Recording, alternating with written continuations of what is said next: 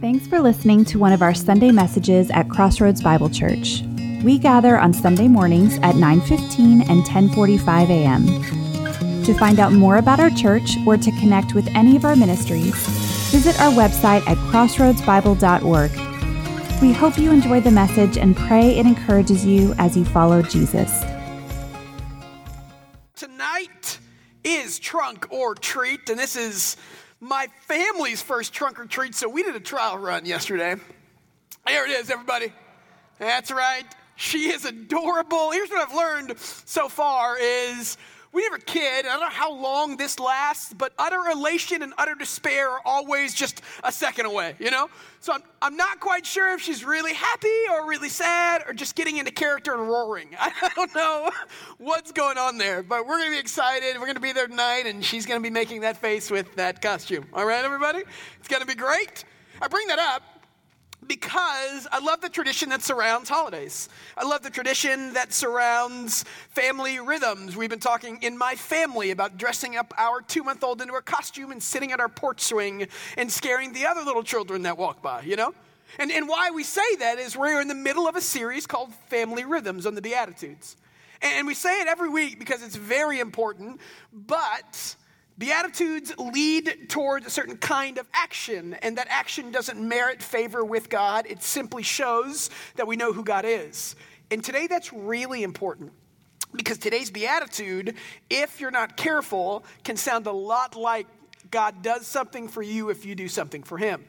And so each week what we've done, so you can get to know the staff a little more and we can laugh together, is we've shared different family rhythms from, from our staff. Because our family rhythms are nothing else but they point us towards the kind of family we want to be. We highlight and repeat the good things about our family.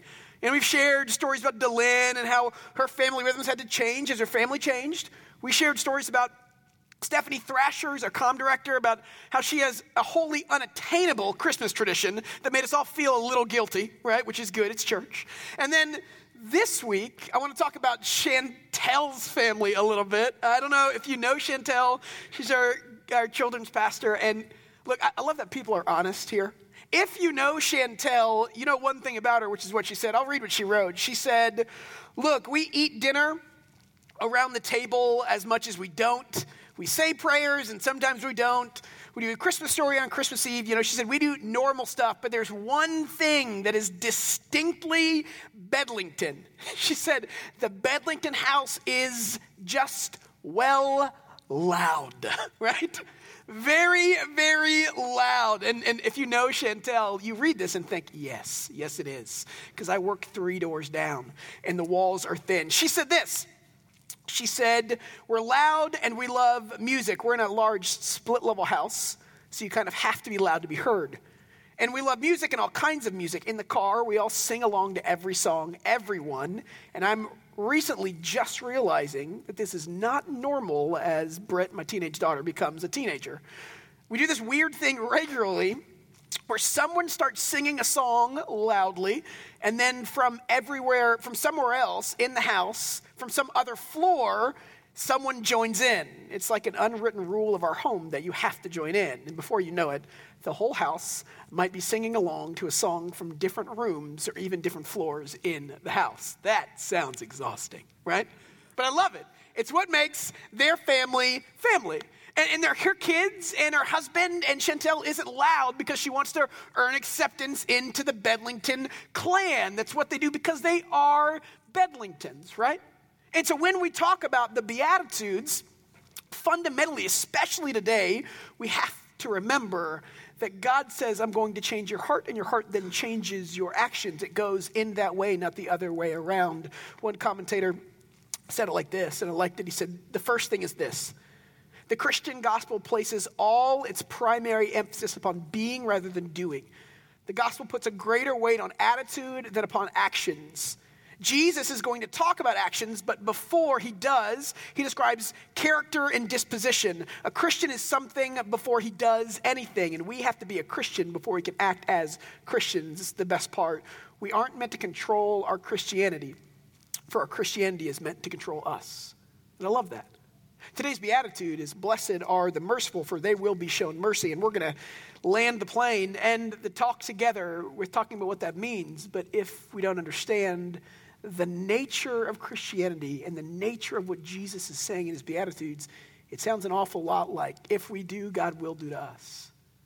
And so today, as we start our conversation, we have to understand what it means to be a part of a family and what rhythms look like. Before we dive into Matthew five, we're going to take some time and pray like we always do, because we show up here for two reasons on Sunday. One is so we might know God more. We want you to leave this place with a fuller, bigger, hopefully better understanding of the character of God, and we go to the Bible for that, because that's what talks about him. But if we just know God and don't experience God, we are cold people that don't have compassion, and so we also want to experience God. But if we just experience God and don't know God, then our experience is shallow, and so both those things happen in the space we hope and we pray. But it's a two-way street, which means that I'm just not up here talking at you and you're trying to be entertained. This is something that we trust the Spirit engages with us together. So as we sit and we talk and we listen and we read, we trust that God is doing something in our souls. So we're going to spend some time and just pray for a second. I'm going to give you time to pray for you and your soul, that God might speak to it, and then to pray for me that he might use me. So let's pray together. God, I'm thankful for this space that we can gather in every week, for these people. I'm thankful that you are a God of community and you gave us one another to remind us of who you are and give depth to our experience. God, I pray this morning as we open your scripture that we know you more, that you teach us more of who you are, that you give us a more exuberant pursuit of Jesus Christ. So I'd ask if you're comfortable that you take thirty seconds or so and just to yourself silently pray that the Spirit might speak to you this morning as you know God.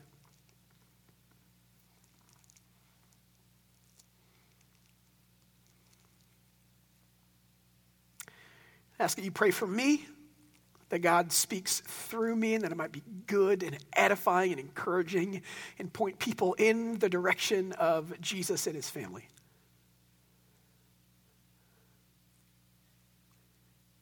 Pray these things in Jesus' name. Amen. Open your Bibles to Matthew five. We're going to be in verse seven. It starts like the ones have in the past. Blessed are the merciful, for they will be shown mercy.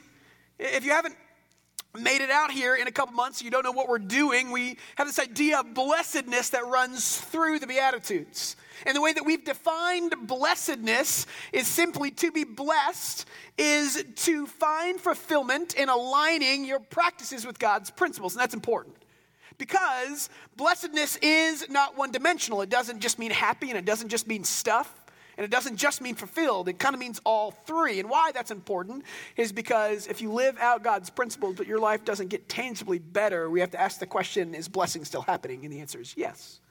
So the point of the Beatitudes is when we live into God's principles, we see more of his family rhythms in the world around us, and that's a self-sustaining joy. You can have bad days and still be blessed. You can have bad days and still people meek, reflecting God's character towards us, and still find fulfillment in it. What it does is it gives us sustainability as the family of God lives out the rhythms of God. So blessed are the people who are merciful. And why that's important today is this is one of those, like meekness was a few weeks ago, that seemingly doesn't make sense. Blessed are those who are merciful, especially in the first century culture. It was a Roman world, a Roman world that sought after power. It's why meekness made no sense. When we talked about meekness, we talked about it in the context of a Roman Jewish context that just wanted power. And their ability to use their power for their good was the best good. And Jesus said, blessed are the meek, which means that you don't use your power for your good. You withhold your power for others, people's good, for the love of others. Radical concept. So if power is the best good in that culture, then you know what else is really good is justice. Because justice is the exercising, the right, by the way, exercising of my power. So Jesus steps into this place where we value power. And because we value power, we value justice. And he says, blessed are the merciful. And mercy is not enacting your justice when you can. And so he's sitting there talking to a Roman audience that heard this and said, that is not how we value things in this culture. A Roman philosopher said it well. He said, mercy is the disease of the soul.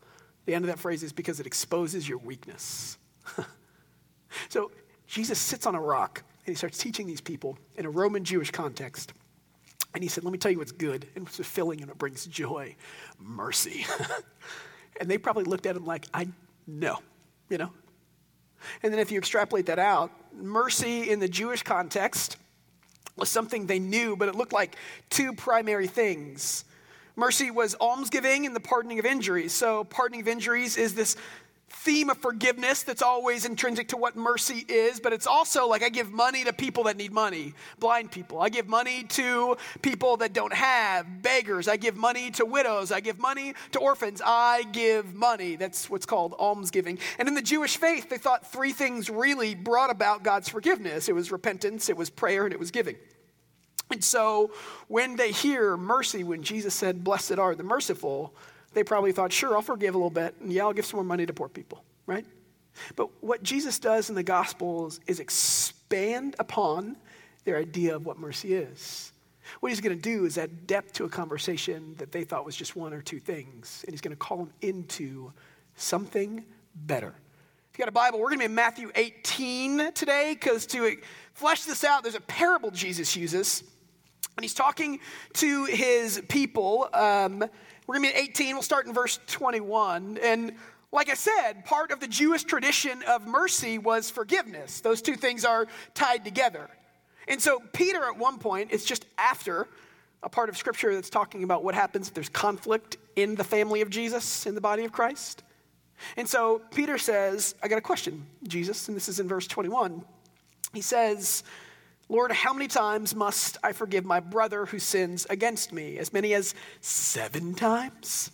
If you don't know the culture, what happened was, it's taken out of Hosea and Amos, but um, essentially the rabbis of the day taught, as a Jew, a good Jew forgave up to three times. The fourth time, you were not obligated anymore to forgive. You were a good Jew if you forgave three times, four or more, and let them go. Let them suffer the consequences of whatever they got themselves into. So Peter says, hey, if somebody sins against me, how many times should I forgive? And he's trying to be a little overachiever here, right? He says, I'm going to double it and add one, seven, right? You can see him looking at Jesus like, tell me I'm good. Like, tell me I'm great. It's this idea that he says, I just went above and beyond. Give me a gold star. And all the other disciples who are not overachievers are mad at Peter because he's the guy that asked if the teacher could collect the homework. But that's just my baggage, right?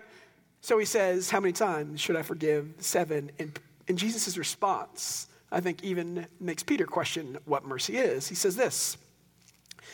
Verse twenty-two, Jesus said to him, not seven times I tell you, but seventy-seven times. Some of your Bibles might say seven times seven or seventy times seven.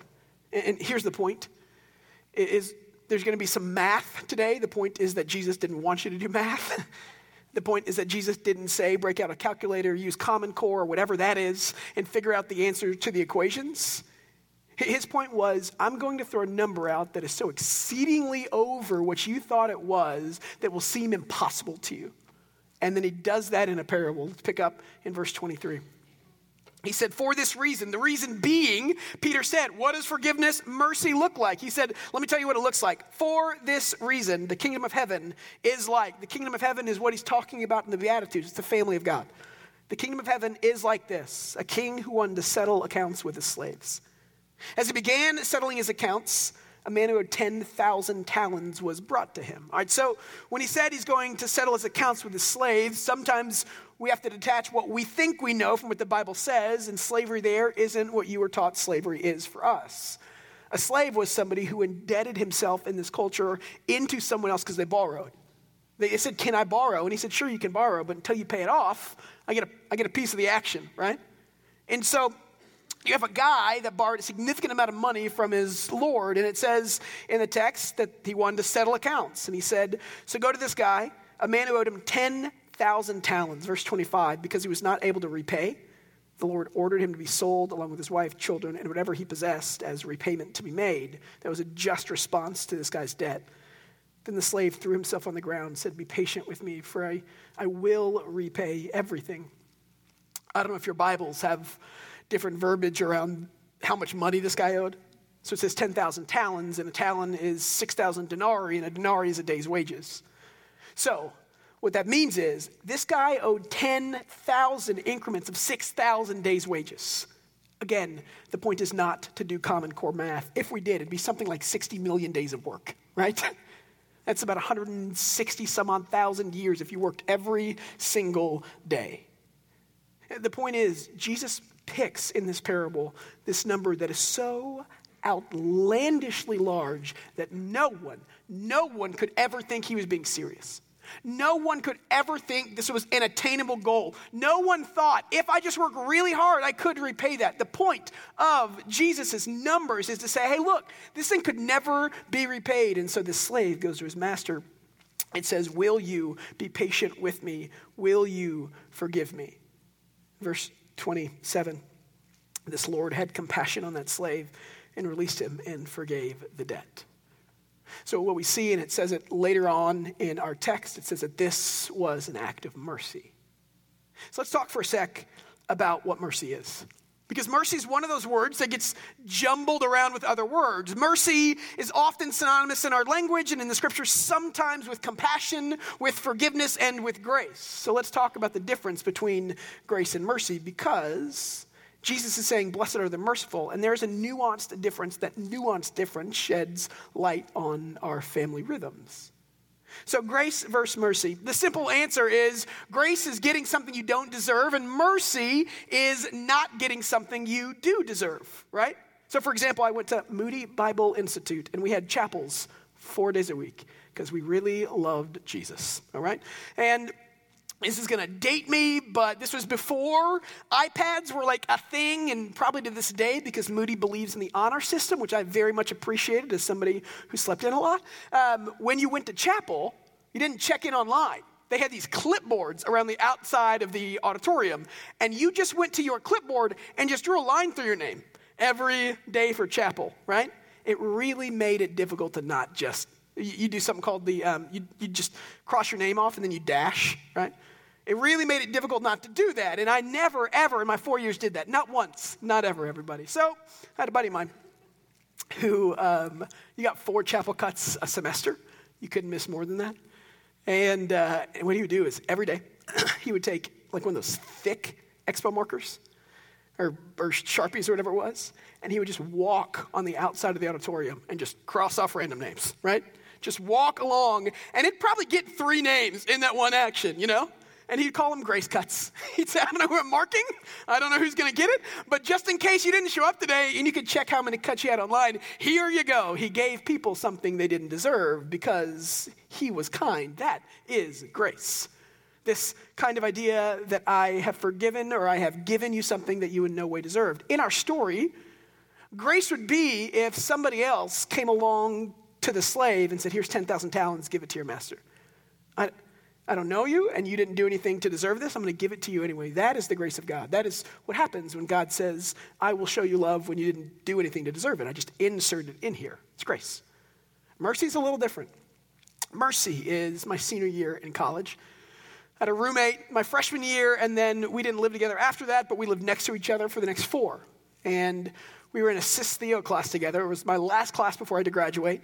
It's a three-hour course. And, and attendance was a thing at Moody, so you couldn't miss. But this prof, again, honor system, he just had you at the end of every week, he passed around an attendance sheet, and you wrote in the blank how many times that week you missed. So my buddy, he always probably, well, he just had somebody write zero every week for him, and he didn't go. And that's on him, you know what I'm saying? Uh, that's fine. Some weeks I did that for him. I'm working through it a little bit, you know? I, I like to buck the rules.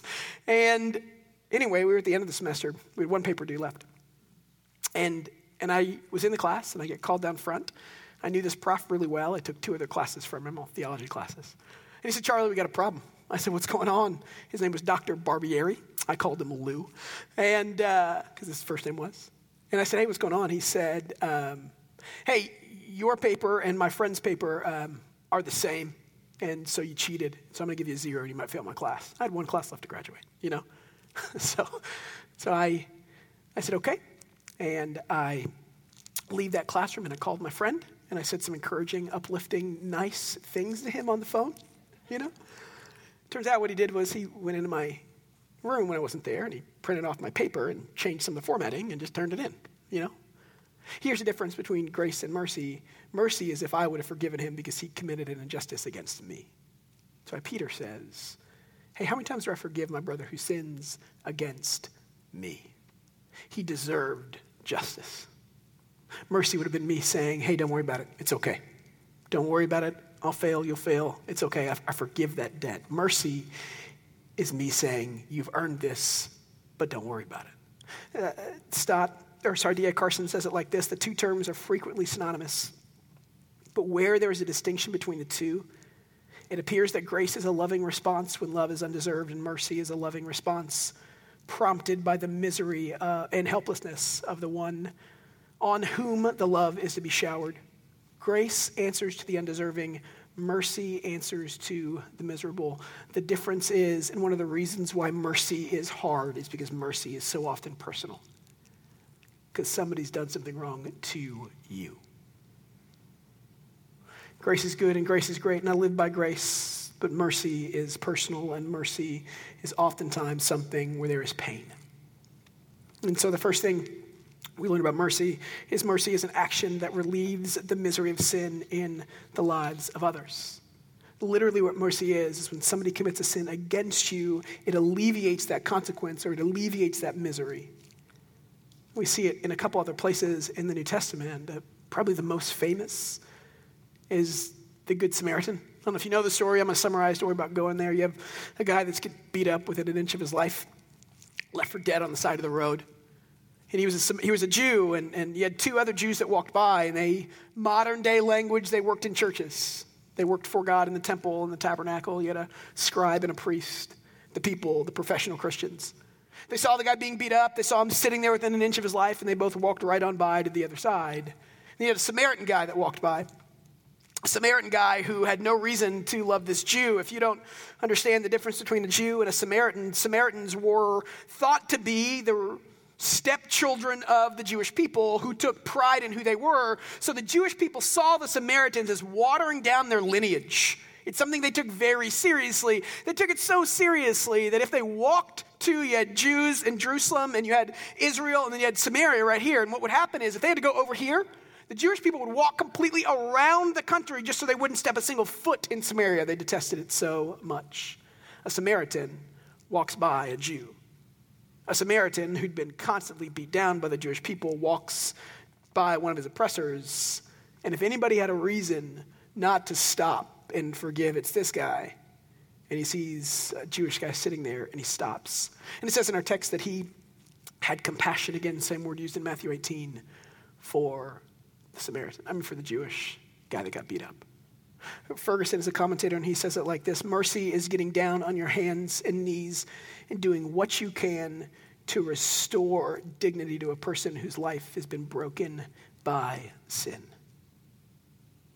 Mercy's hard and mercy's real, and one of the differences between mercy and grace is mercy is kind of the hands and feet version of what compassion looks like. Because in both of our texts, we got to ask the question, where did, if mercy is relieving the misery of sin from the people around us, from the people in our world, where did mercy begin? And we see it in both our texts. In, in the, the one with the uh, Good Samaritan, we see that he had compassion. In the, pro, in the story in Matthew eighteen, he said, the Lord had compassion on the slave and released him and forgave the debt.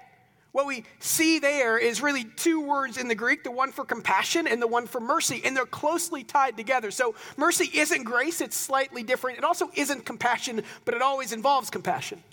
Every time we see mercy, what we see is compassion in action. Compassion is a feeling, mercy is an action. So what we know about mercy is this: it is always, always something that we do. You cannot be merciful and not act. You can be compassionate and not act, you know? So it's this idea, and he texted me yesterday about the shooting in Pittsburgh because his dad is a Jew, and he goes to temple, and he lives in Pittsburgh. And so he's texting me about it. And sometimes, we were talking about it yesterday, all you can do is send thoughts and prayers, and that's a good thing. That is a beautiful thing. I have compassion for those people.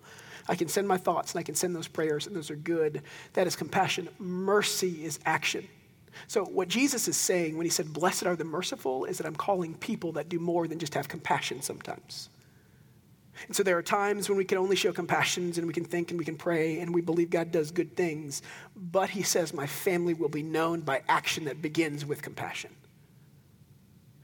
We know that God calls us to step into and to relieve the pain and the consequences of the sin of the people around us. And why it's difficult is because oftentimes it's painful for us.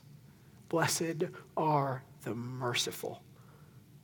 We see it a couple different times in the character of God. So mercy is an action that relieves the misery of sin. It's also compassion in action, and it's motivated by love. One of my favorite verses that involves mercy is Ephesians two. It talks about how bad we are as a people and how much we've offended God by our sin. And he says, like the rest, you were, nat- by, you were by nature deserving of wrath, but because of his great love for you, God, who is rich in mercy, made us alive with Christ. So when we talk about mercy, when we talk about compassion, we have to understand that it begins with God, who is rich in mercy. And just for a sec, I think we need to camp out on what it means to be rich in mercy. Because, because I live in this country, because I live in this suburb, because we live in a meritocracy, because I'm a prideful individual, because I want to build things with myself and only by myself, because of all those things, asking for mercy is incredibly difficult. Because I believe somewhere deep down, even though I know it's not true, that asking for mercy sometimes, somewhere, somehow pains the heart of God. That asking for mercy somehow, God's like, fine, I'll give it again, but I'm really upset about it, you know? But throughout Scripture, what we see is not a God who doles out mercy. It, it's a God who overflows in mercy. Psalm put it like this in Psalm eighty-six, you, O Lord, are a God of mercy, and you're gracious, slow to anger, and abounding in steadfast love and faithfulness. Somewhere along the line, I think we've painted the picture that God gives mercy because he has to and not because he wants to. That it's a chore, not a pleasure. And that's too bad. Because I'm just beginning to learn what it looks like to give mercy to the people I love, to stop the people I love from being in pain. Uh, I don't know if I said this last week. The girl in the tiger costume went for a two-month checkup on Friday of last week. And at two months, they stick needles in her legs. Right? They do this vaccination thing. And it's it's terrible. And for the first time, I remember growing up, my parents believed in spankings because I was a brat. And I remember growing up, they was handful. I was a big handful. Middle child, needed attention, loud, all the above, right? So they would every once in a while give me spankings. And they would say what I feel like you have to say as a parent before you give a spanking. So you like don't qualify as an abuser. Like, this hurts me more than it hurts you, you know? But I never believed that. I always thought deep down, you're enjoying this because I'm making your life difficult, you know? And for the first time in my life, when my kid's in pain, I, I, I actually experienced, as I'm looking around and she is crying after pain, and everybody, the nurse and my wife, everybody's crying in the room at this point, I finally realized what it was like to actually say the words, this is going to hurt me more than it hurts you. We have a God that says, I am for justice, but I overflow with mercy. There's a difference. What that means is that if we believe God doles out mercy and and and willfully overflows with justice, we have to flip that. He says, no, no, I, I give justice because I am just, but I overflow with mercy. That means in the rock, paper, scissors game of mercy and justice, mercy wins over justice most of the time. Jesus said it in Matthew like this. In Matthew chapter nine, Jesus says to the Pharisees, go and learn what this means. I desire mercy, not sacrifice. And why that matters is because then when we are merciful to others, we do not do it begrudgingly. We don't, we don't do it because we're beholden to it. We understand that God gives mercy greatly and cheerfully. And so then when we give mercy to others, it's not because we feel like we have to. It's a reflection of a God who gives mercy joyfully. And that's really one of the tensions for me. It says that like the rest, we were nature deserving wrath in Ephesians two, but because of his great love, God who's rich in mercy. I think there's a tension between justice and mercy, you know? Meaning we're a high justice culture, so is the Roman culture, because we're a high power culture, because we're a high individualistic culture, which means that if I don't give justice, I feel somewhere deep inside that I'm betraying justice. that I'm allowing bad behavior to continue. You know, you know what I'm talking about? Like if I was the Lord that had all this money owed to me, that if I don't hold this guy's feet to the fire because of it, he's just going to do it again. And so I need to hold his feet to the fire because justice breeds a better person, because that's what tough love is, right? It's this idea that mercy and justice are almost are almost always juxtaposed. Either I can be just or I can be merciful. And here's what I want to say about blessed are the merciful is God says, my people will be known for their mercy, but they can be just at the same time. And if you're like me and you're asking the question, when do I show mercy and when do I show justice? God says, I'm rich in mercy, but I'm merciful because of my great love for you in Ephesians four or two. And so what we see is this idea that mercy is compassion in action, and it's motivated through the lens of love. The Bible was never written so you could have a rule book for how to act in every situation. I kind of wish it was. We, we like to act like it is. We like to act like we like to act like we have kind of the playbook for. So if my kid does B, I respond with Y. You know, we like to act like God says, how do I know I'm good with God? I give I give ten percent, and then I know I check that box and God is good. We like to act like the Bible is a rule book for the way of life, and, and it's not. It paints a picture of the people we're supposed to become. And why that's a difference is because it leaves areas for decisions. It doesn't say, hey, you know how to do this thing well? You know how to appease God? You know how to do mercy well? Nine times out of ten, show mercy. Then after you've done it nine times, then give justice a try, you know? So you can't go down the list and say, mercy, oh, this is a justice moment. Sorry about that, you know?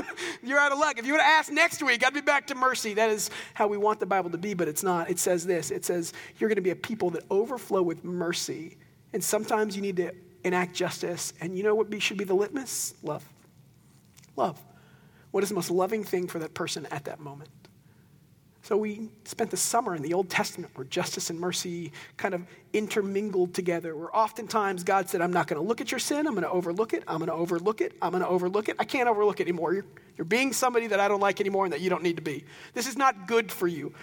It's that idea that through the lens of love, God looks at us and says, man, I want to be merciful, but sometimes justice is the most loving thing for you. We are rich in mercy through the lens of love because that's how God loves us. That's how God is merciful towards us. So mercy then is describing the kind of person we're going to be. And if you're anything like me, I'm asking the question, well then, won't I get taken advantage of? Yes. Yeah, maybe. I read the Old Testament, and if I'm being honest, I see a God who was taken advantage of an awful lot by his people. I see a God whose people ran from him and ran from him and ran from him. And God said, I'm going to forgive you. I'm going to forgive you. I'm going to forgive you. I'm going to, I'm going to have mercy on you. I'm going to have mercy on you. I'm going to have mercy on you. And I'm going to run towards you time and time again. I see a God who was taken advantage of. My whole point is, I think there are worse things in the world than for people to know that they can maybe take advantage of us because we're merciful, that we relieve the misery of others, consequences of their sin, because that's what God did for us. Blessed are the merciful. And then it ends by saying, blessed are the merciful, for they will be shown mercy. So mercy is an action that relieves the misery of sin in the lives of others. It's compassion and action. It's motivated through the lens of or by love. And then finally, mercy is experienced. Mercy experience leads to mercy shared. Go back to our story in Matthew eighteen. It ends like this. It's this guy that just got more debt than he could ever find. More debt than he could ever accrue on his own, forgiven. It says in verse twenty-eight, right after that he went out. That same slave found one of his other fellow slaves who owed him one hundred silver coins. That is three months' worth of wages. So he grabbed him by the throat and started to choke him, saying, pay back what you owe me. Then his fellow slave threw him down and begged him, be patient with me and I'll repay you. But he refused. Instead, he went out and threw him in prison until he repaid the debt. When his fellow slaves saw what he'd done, they were very upset and went and told their Lord everything that had taken place. Verse thirty-two, then the Lord called the first slave in and said, you evil slave, I forgave you all that debt because you begged me. Should you not have shown mercy to your fellow slave just as I showed it to you? And in anger, his Lord turned him over to the prison guards to torture him until he repaid all he owed. He gave him justice. So also my heavenly Father will do to you if each of you does not forgive your brother from the heart. So let's hold on there just a second, this is a tough text because it could sound like if you don't forgive your brother, sister, mother, father, son, daughter, then God's not going to forgive you. And right now you're thinking, I didn't forgive somebody yesterday, you know? Oh my goodness. That's not the point. There's something in the scriptures and there's something in how we interpret the scriptures called proof texting, right? What that means is I pick one verse or one phrase or sometimes one word out of a verse and I use that to prove the point that I want to be true. Proof texting is taking text out of context. Proof texting is not good. When you read the scriptures, what you have to do is look at the meta-narrative of scripture and say, what is this saying about God? And does this fit in with everything else we know about God? To go back to the spanking example, it's like if you walk down the road, saw a dad spank his son and assume he's an abuser without knowing the rest of the story. And maybe he's a very loving dad, but you caught him in a moment of justice. Proof texting is not a fair way to read the text in any capacity, in any form of communication. Pick one half, one text out of a conversation with your husband or wife and see how that goes, right? Proof texting is not good. And so what we see in the scriptures time and time again is not this equation of if you do, God gives. That's never the way it works. In Romans, it talks about that God, while we were sinners, decided to love us before we moved. In First John four, it says it well. It says that we love because God first loved us. What we see throughout the entirety of Scripture, from Genesis one when God started this thing, to Genesis twelve when he picked Abraham, to all the kings along the way, to all the prophets, to Jesus himself, what we see is a God who moved first every single time. By grace we are saved through faith, not that we should boast. So when we read this text, what we can't do is use this text to go against what we know about the character of God everywhere else. That's proof texting. And some faiths do this. Some faiths look at this. The Catholic faith is one of them that says, look, you got to earn something. Works is part of it. But what Jesus does when he says that blessed are you who are merciful, for you will be shown mercy, is he's making a simple point. That if you know mercy, if you understand the depth of God's mercy for you, the injustice you mounted against him, and the breadth from which he forgave, if you get that, and if you are always thinking of that, you cannot help but let mercy overflow onto the relationships and the context and the culture around you. John Piper says it like this: mercy comes from mercy. Our mercy to each other comes from God's mercy towards us. It's not that we've earned it, it's that we've experienced it and that it overflows. The Bedlingtons aren't loud because they need to earn a space in the family. They're loud because it's who they are. If you've experienced the mercy of God, he's saying, then may that overflow to all of your life. So if you're saying, I didn't show mercy this morning, he's saying, then show mercy when you leave this place. It's a challenge then to, again, live out the values and the rhythms and what's important in the family of God. He's saying, this is who my family is. Because you've been shown such a great mercy, be merciful to other people. That is what we're about. So in one sense, it's a challenge. In the other sense, he's saying, remember that mercy is great and you've been shown a great mercy. John Stott says this. I love that he said, nothing moves us to forgive like the wondering knowledge that we have ourselves been forgiven. Nothing proves more clearly we have been forgiven than our own readiness to forgive, to forgive and to be forgiven, to show mercy and to receive mercy. These belong together. But mercy's hard. It's hard because, like our story with the one slave that gets let go, and that same day you find somebody that, that treated him unjustly, you forget the depth of your need. He forgot that he owed so much money and he thought he was just in not being merciful, and he was. But he thought that not showing that mercy was a good idea. And, and the master said, you missed the point. Mercy experience is there, so mercy might be shown. That it's what it, that's what it's like in my kingdom. I love it because so often I buy into this false narrative that in some way I'm better than, in some way I've earned, in some way I'm here because I've done, I've done, I've done. And what that enables me to do is walk by people in need and say, well, there's a reason why you're there and I'm here, and I forget that I need to. Blessed are the merciful. Jesus says, my family will step into those moments and act. I'm going to end with a story that I actually heard in seminary. It's kind of folklore in seminary, and I looked it up this week, and it turns out it's true, which is always good. I probably would have said it either way, just so you have confidence in me. But um, long story short, there's a prof who gave a final exam, and and this reminds me of the priests and the Levites who, you know, had good things to do, and so why don't we show mercy? Because we have things to do, and they're good, and they're rich, and they're worthwhile, and they're probably going to the temple to do their, their priestly or scribal duty, and we forget that God calls us into action and not just compassion. And so this prof was giving his final exam. I'll read it. So students at a seminary enrolled in a class on the life of Jesus, and they arrived at their classroom to take the final exam. They found a notice informing them that the test will be given in another building on the other side of campus. As the students rush across the campus to their new room, each is accosted by a forlorn beggar who asks for their help. None of the students stop for him, however. They all rush by, anxious to arrive at their exam on time. The instructor is waiting for the students when they finally reach the classroom. He explains to them that the beggar was an actor planted by him to test their reactions because the students did not demonstrate that they had acquired any mercy or compassion while studying the life of Jesus. They all failed the exam. yeah, yeah. Okay, so let's put that in context. I'm not saying, like, God's going to fail you, right? What I'm saying is it's a reminder of what his family values, and that's what the Beatitudes do. He's saying, hey, remember, if, if you need to work on your mercy, maybe you got a love problem, and maybe you need to remember how much you were loved. If you got a mercy problem, if we don't stop and, and, and help alleviate the consequences of sin with the people around us, family, friends, kids, fill in the blank at work, what he's saying is if people look at you in whatever sphere you're at, do they describe you as merciful?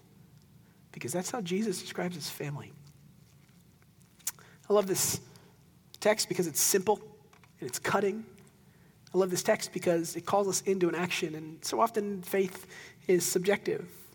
I love it because he's saying, hey, you want to know what my family looks like? It looks like mercy, and mercy experience leads towards mercy shown. And so might we be a community that grows the influence of mercy in our lives, in our churches, in the Flower Mound area. Do something about it when we have compassion for people. Blessed are the merciful, for they will show others mercy. Let's pray for us. God, I'm thankful that you are merciful. I'm thankful that you are a God who steps into and alleviates us from the misery of our sin, that your love motivated your compassion and led towards action. I'm thankful for the mercy that I find in Jesus. My prayer is that I remember what that is when I see somebody that's hurting too. My prayer is in a world full of goods, that I can drive to church, that I can take care of my family, that I remember that God called us to step into places and show mercy as well, because that's what his family's all about. So as we leave today, might, might you well up inside of us a desire to do good. Might you well up a desire inside of us to show mercy. Might you well up a desire inside of us, even when it's hard or inconvenient, to show others that God is merciful towards us. Because when they see it, they know that God is good too.